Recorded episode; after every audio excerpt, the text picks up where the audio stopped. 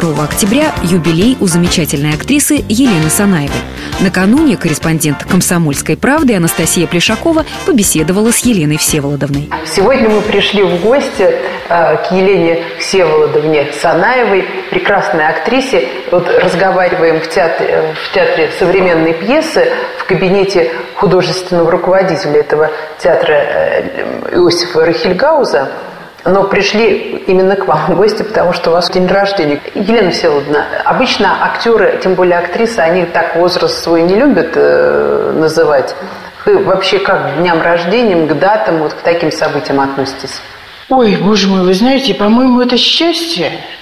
Счастье, что Господь тебя терпит на этой земле, и ты можешь отмечать свои дни рождения, отмечать или не отмечать, но ты живешь. И, знаете, моей тетушке 89 с половиной лет. Это моя вторая мама, сестра мамы.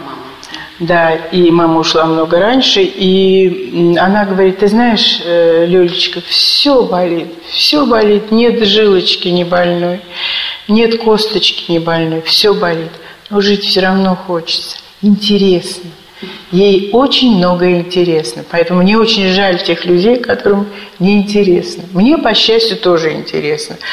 А уж сколько лет? Ну, понятное дело, что детальки какие-то уже выходят из строя. Это понятно совершенно. И там заболела, и здесь заболела, и сюда вступила, и так далее. Но мы живем особенно в такое время, в такой экологии, что сейчас молодые сыпятся. Поэтому уже как-то ну, свой вазок тащишь, тащишь. Нормально. Для обывателя, вот как вы ассоциируетесь с кино, киноактрисой, и в театре сравнительно недавно служите, если не брать тот период, когда был театр киноактера, ну, это в основном все-таки там актеры как бы пересиживали же все. У меня антреприза была замечательная с Хазановым. Мы объехали очень много городов. Мы играли спектакль, такой комический детектив, так бы я сказала. И вот с Геннадием Хазановым, с Олей Волковой, с Леночкой Габец мы проехали весь Дальний Восток, всю Сибирь, Урал, все объездили, до Москвы не доехали. Он хотел вырастить, вырастить спектакль с, с тем, чтобы в Москве, так сказать, его начать играть. Но так случилось, что он отказался играть. Эта роль тяжела, она ему была очень. Хотя он, в общем-то, играет роли не менее тяжелые, как мне кажется. Ну, что-то его стало не устраивать. В нашей компании он ушел. Я уж не буду распространяться дальше. Вот. Потом вот у меня еще одна была антреприза замечательная по галинской пьесе «Аккомпаниатор». Вот, так что нет, я уже так как-то так вписалась, я бы сказала. Дел-то хватает все равно, понимаете. Вот я выпустила книжку большую довольно, 700 с лишним страниц, дневники Ролана Антоновича, книжку стихов, его сказку. Сейчас работаю над книжкой статей его. Пять фильмов сняла как режиссер я. И они были... Сама была и продюсером этих фильмов. Свои деньги потратила, продала участок земли, свои деньги потратила. Заработать не заработала, но деньги свои вернула. Во всяком случае, их показали по телевизору. Это важно. А, причем как-то я не могла остановиться. Сняла фильм про рост, сняла его выставку, сняла в мастерской. Жалко было резать, получился фильм о выставке, получился фильм э, в мастерской, оба фильма показали, он счастлив был и до сих пор говорит, что ты самый лучший сделал обо мне фильм и так далее. Был очень доволен Леша Герман, два фильма я сделала о нем. «Трудно быть Германа» «Герман сын Германа». Он тоже был очень доволен, сказал, Лена, если ты захочешь делать документальную картину, приходи ко мне в объединение, будем работать. Ну вот, понимаете, в чем дело? Я очень хотела закончить работу Ролана Антоновича «Портрет неизвестного солдата». Я это как-то, да, это документальный фильм, и дело все в том, что, понимаете, когда, допустим, умер Пырьев и не доснял картину «Братья Карамазовы», Артисты были все утвержденные, костюмы пошиты, декорации известные, оператор тот же самый – Закончили без него эту картину, там треть, по-моему, фильма не закончено было. Документальное кино – это вещь довольно поисковая. Поэтому он и сам не очень знал, на что он выйдет в этом портрете неизвестного солдата. Поэтому я-то придумала, что это будет фильм о том, как Быков снимал и что он хотел сказать этой картиной, с чем он хотел обратиться уже к новым поколениям. Это было время, когда, так сказать, э, и победа стала пинаема, и, так сказать, и даже кто-то там из молодых придурков сказал, да ладно, говорит, не, не победили бы, пили бы баварское пиво. Да вряд ли бы его родители пили это баварское пиво, и вряд ли бы он появился на свет. Вот. И мальчик войны, у которого отец прошел четыре войны, у которого брат воевал после десятого класса, понимаете, что это было для него? А, и вот не, не удалось ему закончить эту работу, он стал болеть очень, потом ушел. И был фонд, и была техника, и все можно было закончить, но наши руководители фонда решили, что на это нужны большие деньги. А, собственно говоря, кроме осмысления и монтажа, в монтажной, которая была в фонде, ничего не нужно было. Вот. Ну, теперь уже и фонда нет как такового, и весь этот архив у меня. Сейчас я его перегоняю на жесткий диск. И надеюсь все-таки, что Господь мне даст силы и время – а, чтобы вот эту ленту выстроить. Портрет неизвестного солдата. Светский разговор. Искусство приятного общения. Беседка. Беседка. Вы слушаете эксклюзивное интервью с актрисой Еленой Санаевой. Я и поначалу-то даже и не очень хотела идти в театральный. Я э, решила, что я буду на киноведческий поступать, потому что я видела, что когда отец снимался, допустим, в картине «Большая руда», и его прихватило сердце, а у него инфаркт был в 35 лет, когда мы вместе с ним были в Чемале, снимался такой фильм «Алмазы». И он там получил обширный инфаркт в 35 лет – вот большая руда, это, по-моему, там конец 50-х или начало 60-х, сейчас уже точно не помню, ордынского картина, где э, прекрасно снялся Урбанский, он там герой его погибает в этой картине, и как страшно, что этот фильм как бы спроецировал дальше его судьбу. Да. Он хотел заработать денег больше, больше на, на семью, чтобы купить там какое-то жилье или переехать куда-то, я не знаю, и нагружал все больше и больше этой руды на себя, и машина перевернулась, он погиб. Так вот, э, отца прихватило сердце, и он лежал дома, он не мог ехать в экспедицию. Пришел к нам парторг киностудии «Мосфильм», директор картины «Большая руда», а, посмотреть, действительно ли Санаев так плохо, что он не может выехать на съемку. Понимаете, жестокая профессия. Это жестокая профессия. И, конечно, прав Сталлоне, когда он говорит, что шпалы класть тяжелее гораздо, чем работать актером. Но эта профессия, ну, ты занят, допустим, в спектакле, у тебя нет дублера, тебя привозят. Тебя привозят в гипсе иногда или, так сказать, э, ну, я не знаю, почти с любым заболеванием тебя привозят. И в кадр тебя ставят. Я не забуду никогда, я снималась в таком фильме «Доверие» э, на Давженко студии. Главная роль у меня была там параллельно. Я снималась еще у Юрия Павловича Егорова, такого замечательного режиссера, который снял э, «Чужая родня» и много других фильмов «Добровольцы» там и так далее. И это был фильм такой «За облаками неба». И у нас собралась замечательная компания, там Сережа Никоненко был, Игорь Яцелович, я, еще одна актриса Лариса Маливанная.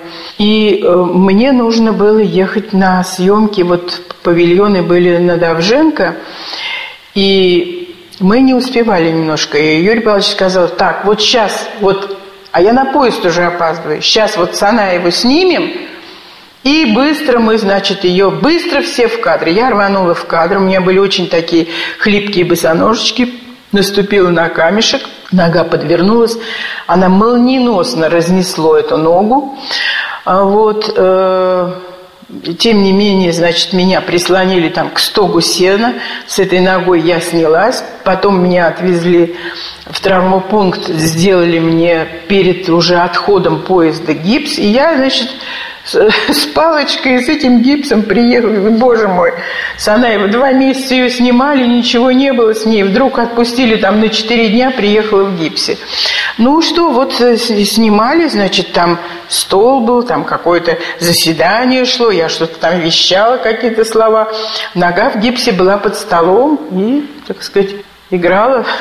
Ну, это ну, такая профессия. Вот. Но вместе с тем замечательные дневники Олега Борисова, это, конечно, был э, чудодейственный какой-то актер, и он вот в дневниках пишет, что в этой профессии надо влезать в чужую шкуру, а это болезненно. И мало кто хочет этим заниматься. А он этим занимался. Этим занимался мой отец, этим занимался Ролан. Поэтому, понимаете, когда ты знаешь горизонты, то, то ты понимаешь, в общем, свои какие-то притязания, ты понимаешь себе цену. Э, приключений Буратино. Роль настолько яркая, когда говорят Елена Санаева, сразу ставится в образ Богу, лисы Алисы. Богу, да. и могло бы и не быть этой роли, потому что Ролан Антонович не хотел сниматься. Он говорит, Лена, какой-то Минск, какой-то Нечаев. Денег мало на картину. Хорошо поете, такой вокал у вас. Да, да, я помню, мы когда записывали песню, Ролан мне сказал, Леночка, поп- попробуй здесь вот сделать такую гавайскую гитару, где она там ля-ля-ля-ля и так далее. Вот это вот тоже его предложение я озвучила. Но это, когда есть рядом режиссер, понятное дело, ты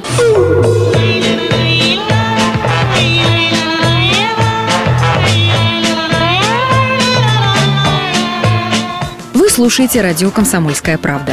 В эфире эксклюзивное интервью с актрисой Еленой Санаевой. Роман Антонович был до 57 лет заслуженным артистом РСФСР. Понимаете? Он не был членом партии, он не был диссидентом, но он как бы, кто-то говорил, неуправляемый художник, потому что на Айболите, допустим, был перерасход. Он был изначально заложен, этот перерасход, в картину, потому что смета была занижена сильно. Если сказка о царе Салтане стоила там миллион двести, да, а ему дали э, 750 тысяч. Но это в тех э, деньгах. Да, да. Поэтому это было неизбежно. Понимаете, и ему начали сокращать экспедицию и так далее. Эти пески снимали э, в карьере под Москвой и так далее. Там э, это, это кровавая была работа. Это только надо было так э, любить свое дело, так понимать, что ты хочешь, чтобы, сцепив зубы, все это сделать. Надо было просто э, обладать титанической волей и дали не лучшую группу на Мосфильме и так далее, и так далее. У него не было такого положения в Госкино и на Мосфильме, что вот захотел это снимать, принес сценарий, и я снимаю. Понимаете, он 13 лет, 15 лет пробивал ревизора мечтал, это настолько вымечтанная вещь была. А, Он э, 12 лет, по-моему, стоял в плане и мечтал, чтобы сыграл э, Ульянов Городничего и так далее. Ну, там пассианс прекрасный складывался. Но дело все в том, что ему Ермаш сказал, нет, мы сейчас не будем этого делать. И через год отдали постановку нашему замечательному комедиографу Гайдаеву. И Ролан даже обратился с письмом в режиссерское бюро, что как же так? Это же известно, в общем, что я э, стою в плане и так далее. Почему же понимали, что это, ну, будет, будет или смешно, или не смешно, но, но, но не будет страшно. Никаких аллюзий, как тогда говорили, не будет. Вот. А Быков пугал. Быков пугал. Поэтому, э, допустим, когда он начал снимать автомобиль «Скрипка» и «Собака Клякса», ну, это самый пик был наших отношений, понимаете? Я могла бы сказать, попробуй меня на роль мамы. Я не открыла роль, рот, потому что, не дай бог, он подумает, что я с ним из-за того, что он режиссер, и я хочу, чтобы он меня снимал. Я не открыла рот.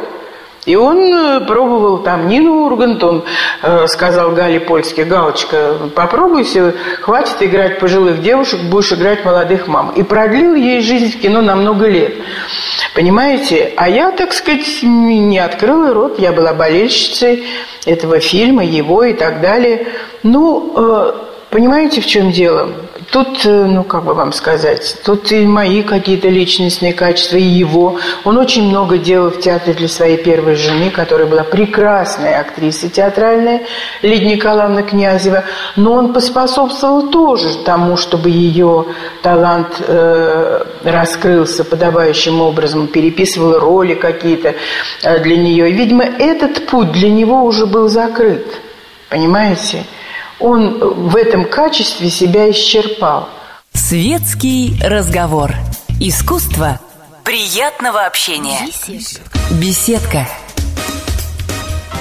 Вы слушаете эксклюзивное интервью с актрисой Еленой Санаевой. Я не вела дневник. Я, наверное, были там довольно горькие какие-то размышления, но был такой момент в нашей жизни – когда был вечер, какой же это был вечер, боже мой, в Доме кино, и нужно было, а, вечер Рома, вечер Рома, который вел Ролан, да. И э, нужно было читать из дневников Кузьминой. И стали говорить, кто, кто бы прочел. А, Терехов говорит, а нет. И Савина, нет. А, она нездорова. Алла Демидовна, замечательно, она свободна, она может, э, она умница, она талантливая. И я написала в заметках, а я стою рядом. И не умница, и не талантливая, знак вопроса.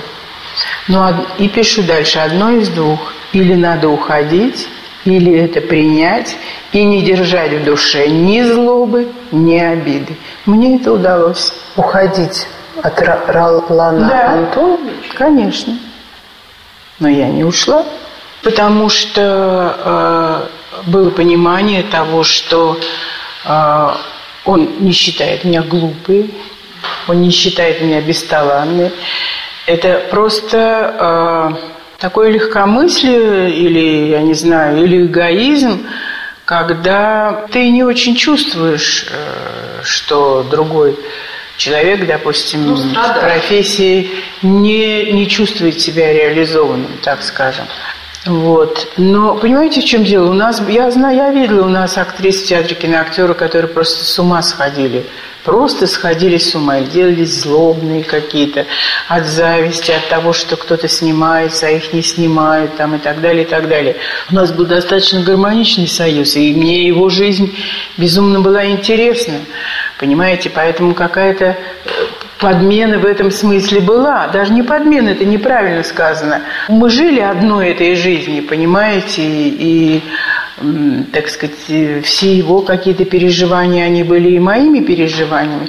Он же человек при всей своей внешней открытости, он достаточно закрытый был человек, понимаете, и поскольку он все время на людях был, и поскольку там съемок было много, и группы разные, и разные города, поездки, и потом, когда он ушел от э, своей первой жены, он ушел в никуда, и он начинал жизнь с нуля, у него, так сказать, ничего не было, да, и он начинал эту жизнь заново, и поэтому мы вместе как-то созидали, в общем, эту новую жизнь какую-то. В основном мы покупали книги, потому что оба, оба были, так сказать, завернуты на чтение и любили это очень вот, никаким антиквариатом, так сказать, не интересовались, а книги, книги, новые мысли, новые идеи, это все чрезвычайно волновало его, и я эту жизнь делила с ним, поэтому я не чувствовала себя, понимаете, э, это не был такой союз, ну ты артистка, ладно, это хорошо, но ты, в общем, посиди, а, а вот я, так сказать, вот я творец и так далее я была в этом сотворчестве, понимаете? Поэтому э, это вот в тот момент э, меня ранило, мне в тот момент это было больно, и я для себя определила, что я свою жизнь делю с этим человеком. И э, я помню, что-то года за два, по-моему, до ухода он мне сказал, я ничего для тебя, детка, не сделал в профессии. «Но я защитил тебя от социума», — сказал он мне. Это немало, кстати, потому что каждую справочку получить какую-то, куда-то что-то пойти, э, что-то, чего-то добиться, это все чрезвычайно было сложно в нашей жизни. Я помню, как однажды он пришел а, из магазина «Диета», который был на улице Алабяна, где мы в ту пору жили. И говорит, представляешь, э, Ленуся, вот директор магазина мне не дала рыбки хорошие. Говорит, я на вас не рассчитывала. И рыбки мне не дала, не продала. Ну, что же, в Москве были пустые прилавки, понятное дело. Поэтому он в этом смысле был, так сказать, добытчик в семье.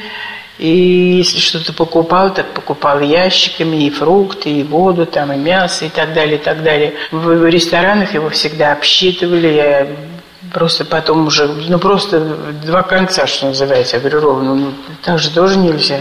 Ну, во всяком случае, это была безумно интересная жизнь, сложная, с одним из умнейших людей нашего времени, с талантливейшим человеком и добрейшим человеком, что самое главное – Понимаете, потому что он, он был, ну, был в какой-то степени легкомыслен по отношению ко мне. Но, но я сказала, что с самого начала так сложилось, что я не актриса, для которой он режиссер. Понимаете? Он сложился до меня, ему было 42 года.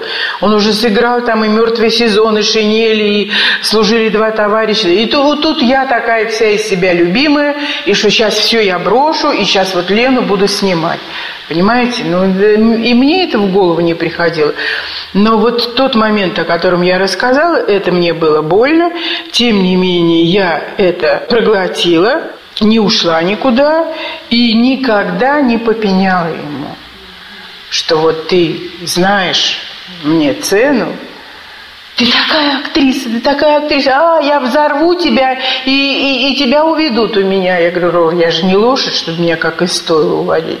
Да, конечно, я и выглядела моложе своих лет, и, так сказать, э, он меня видел в деле, он и влюбился в меня именно на картине, в которой мы снимались вместе. Поэтому да и видел, понимаете, ему говорю, ух, Санаевская порода, Санаевская порода. Как ты без швов играешь? Я иногда играю грязно, потому что, что мне... Без швов, э, ну, как бы вам сказать, ну, ты легко берешь вес вот это, это из жанра в жанр переходя. Потому что у некоторых, даже хороших актеров, швы видно, а у меня нет. Так что он, так сказать, знал мне цену, но у него была своя дорога. И если я плечом к плечу иду по ней, значит, все хорошо. Это было эксклюзивное интервью с актрисой Еленой Санаевой.